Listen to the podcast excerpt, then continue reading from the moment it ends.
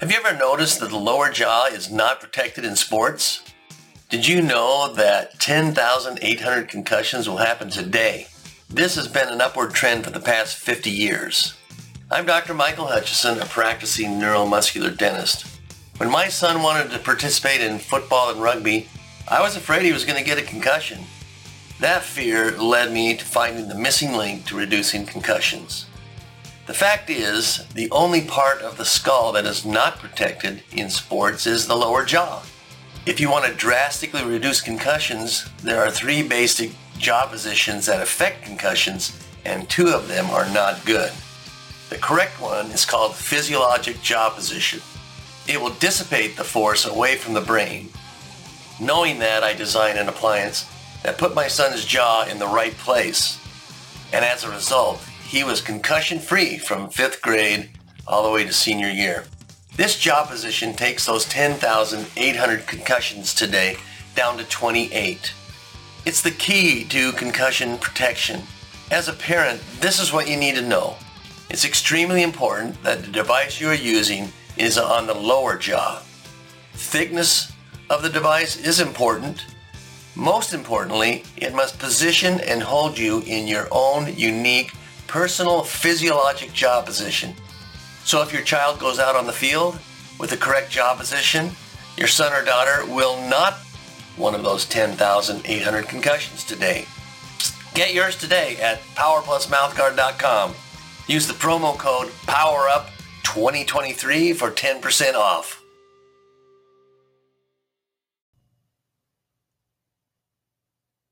If you haven't heard about Anchor, it's the easiest way to make a podcast.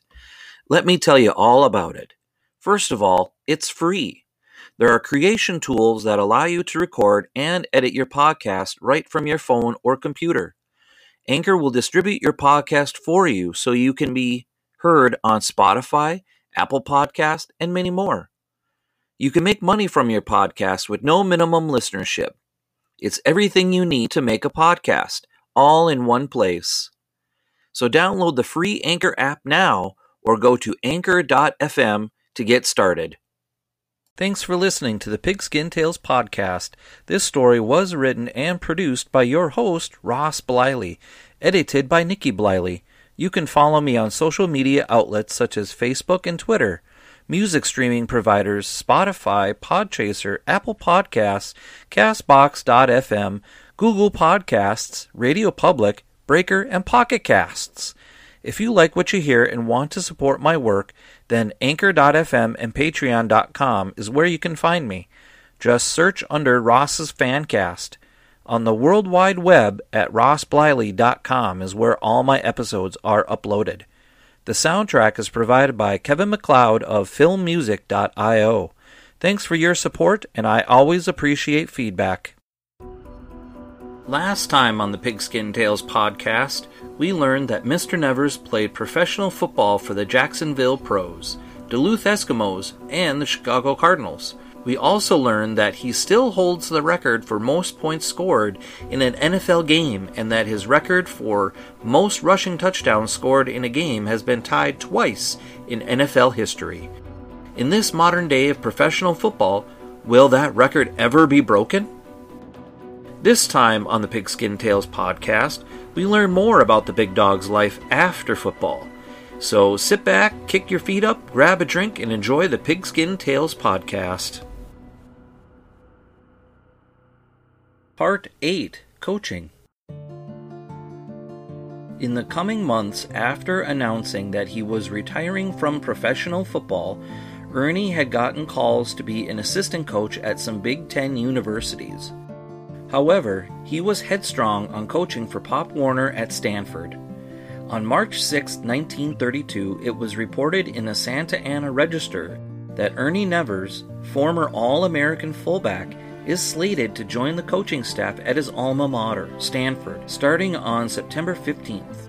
He will be co coaching with Murray Cuddeback, the Stanford Grays, also known as the Goof Squad. Warner told the press that it's a very important position. After the season, Pop resigned as head coach of the Stanford Indians to take the head coaching job at Temple University. I can surmise then that Nevers was initially offered the position of head coach, but refused because he only wanted to be an assistant. The head coaching job was then offered to and accepted by offensive line coach Claude E. Thornhill. In Thornhill's first season as the Indians head coach, the team had won eight games, lost once, and tied once. In addition to earning a trip to play in the National Championship Rose Bowl in Pasadena, California, the team had also won the Pacific Coast Championship title. On New Year's Day in 1934, the heavily favored Indians fell 7 0 to the Columbia Lions. This was a huge upset victory for the Lions because Stanford had only been scored on four times all season and only lost to Princeton. For three days leading up to the big game, the weather in Southern California was uncharacteristically wet. The Pasadena Fire Department had to pump the field dry from all the rain that turned it into a lake. The muddy field did both teams no favors in making it easy. In the first quarter, the field was so slick that no team could get a good handle on the ball, let alone score a touchdown. However, in the middle of the second quarter, the Lions offense ran a trick play that made the Indians' defensive line key on two backfield players. In turn, the quarterback for the Lions, Cliff Montgomery, spun his way around the weak side edge and ran it in for a 17 yard touchdown. The extra point was good, making the game 7 0. The Indians and the Vow Boys roared back as best they could, but they just couldn't get their footing on solid ground. In the end, it was 7 0 Lions. The win for the Lions was deemed the greatest victory over Stanford in Columbia University history. It was also deemed one of the biggest upsets in Rose Bowl history at the time Next season, the Indians came back just as strong. This time, their record was 9 0 1 heading into the 1935 Rose Bowl. Their opponent was the undefeated Alabama Crimson Tide. The weather was a bit fairer in this one. However, the Tide took it to the Indians and steamrolled to a 29 13 victory over the Vow Boys. In 1936, Nevers helped the Indians to a third consecutive Pacific Coast Conference title, as well as a third consecutive trip to the Rose Bowl in Pasadena. A third time's the charm in winning the national title, right?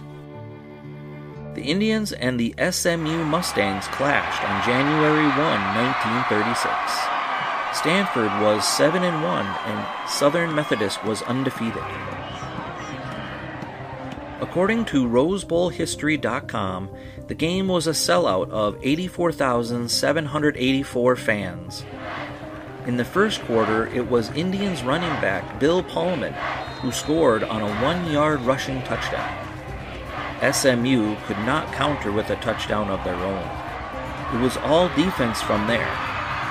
Finally, Thornhill's Vow Boys came through and won a Rose Bowl for their coach. After this season, Nevers resigned as assistant coach of the Indians and took the head coaching job at Lafayette College in Easton, Pennsylvania.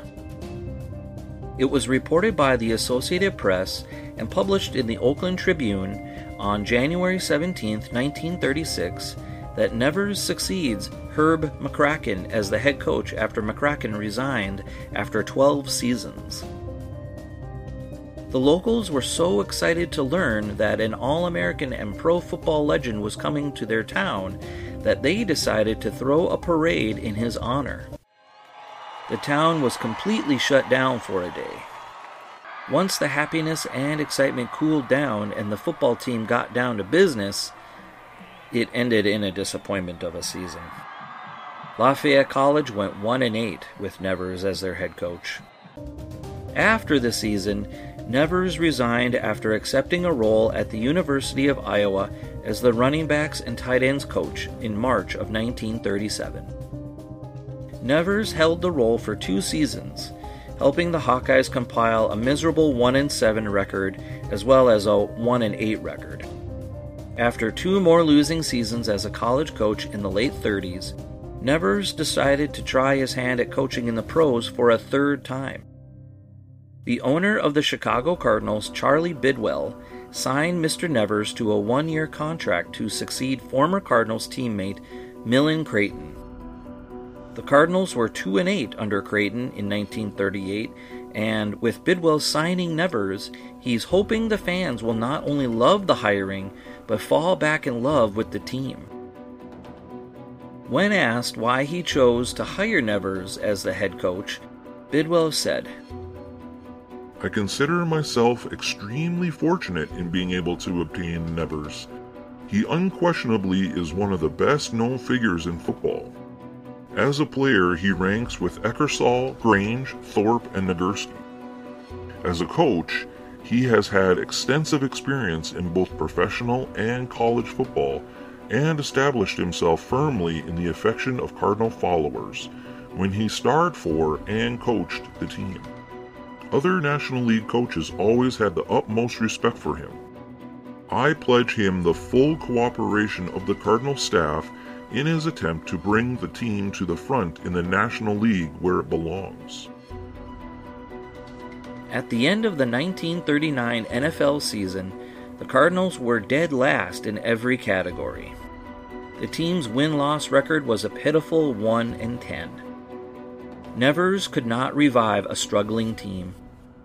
In February 1940, it was reported in the Los Angeles Times that Nevers had mailed his resignation letter to Charlie Bidwell, noting that he wished to reside permanently in San Francisco. His coaching career was over. He intended to return to Stanford to obtain a degree in physical education. Part 9 the military. In September of 1940, Nevers enrolled as a non traditional college student at his alma mater. Over the course of the next year, he completed his degree in physical education. If you're wondering, he did not become a physical education teacher. The next phase of his life was that he enlisted in the United States Marine Corps at the age of 39.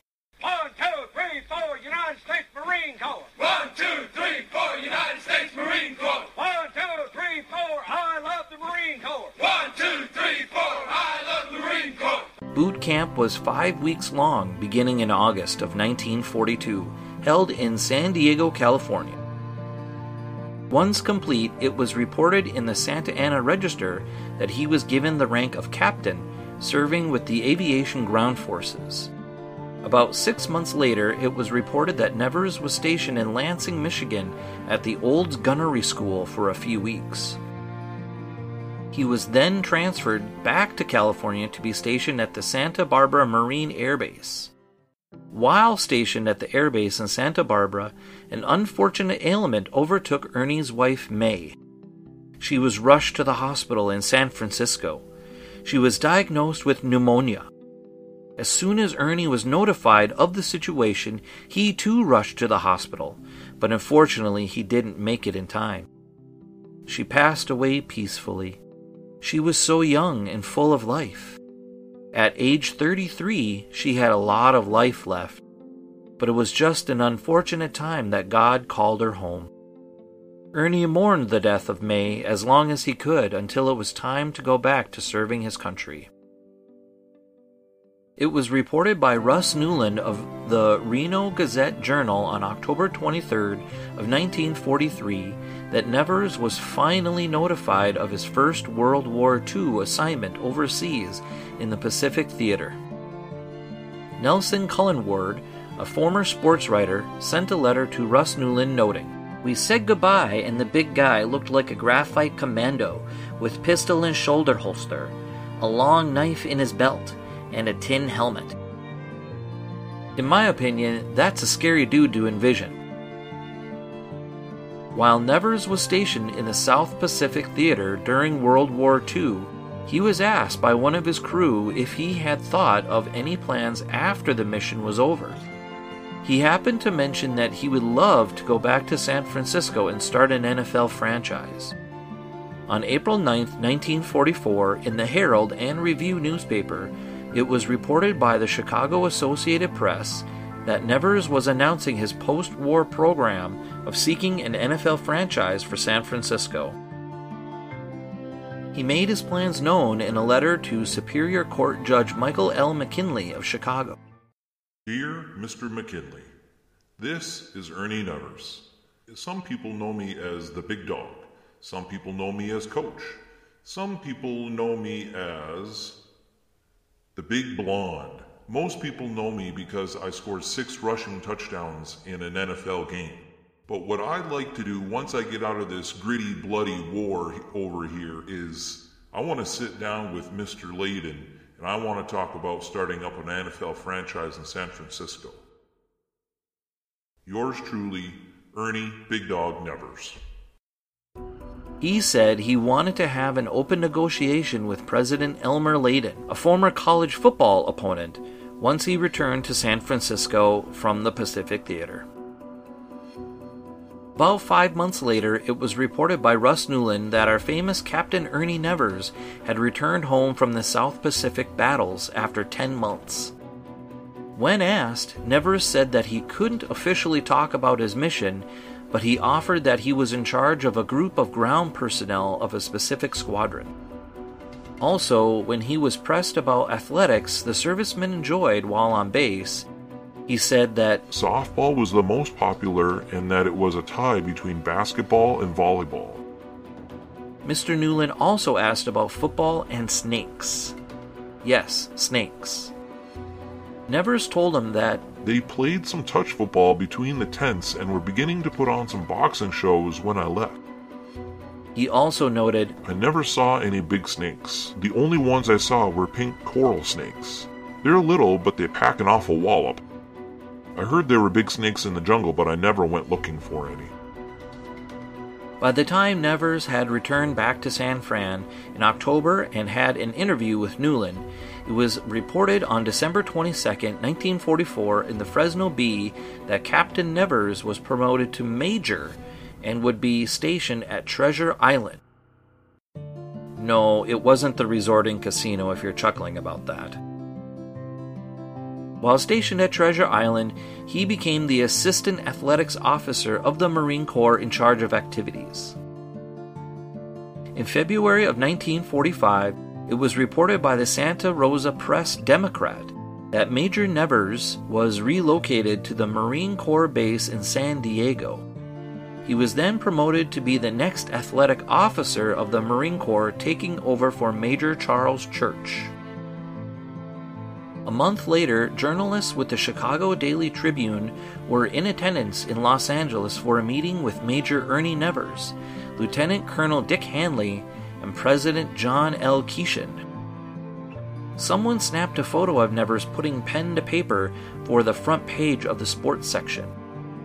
Nevers is shown signing a three year contract as Dick Hanley's assistant for the new All America Conference Football Club in Chicago named the Rockets. Duties for the new job would begin as soon as he was discharged from the Marine Corps.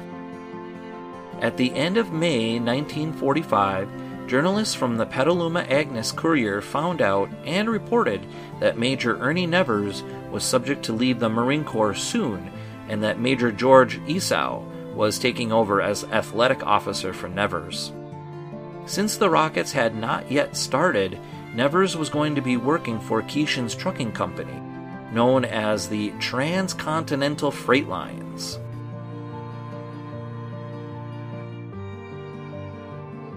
Thanks for listening to the Pigskin Tales podcast. This story will continue in the next episode. This story was also written and produced by your host, Ross Bliley, edited by Nikki Bliley. You can follow me on social media outlets such as Facebook and Twitter.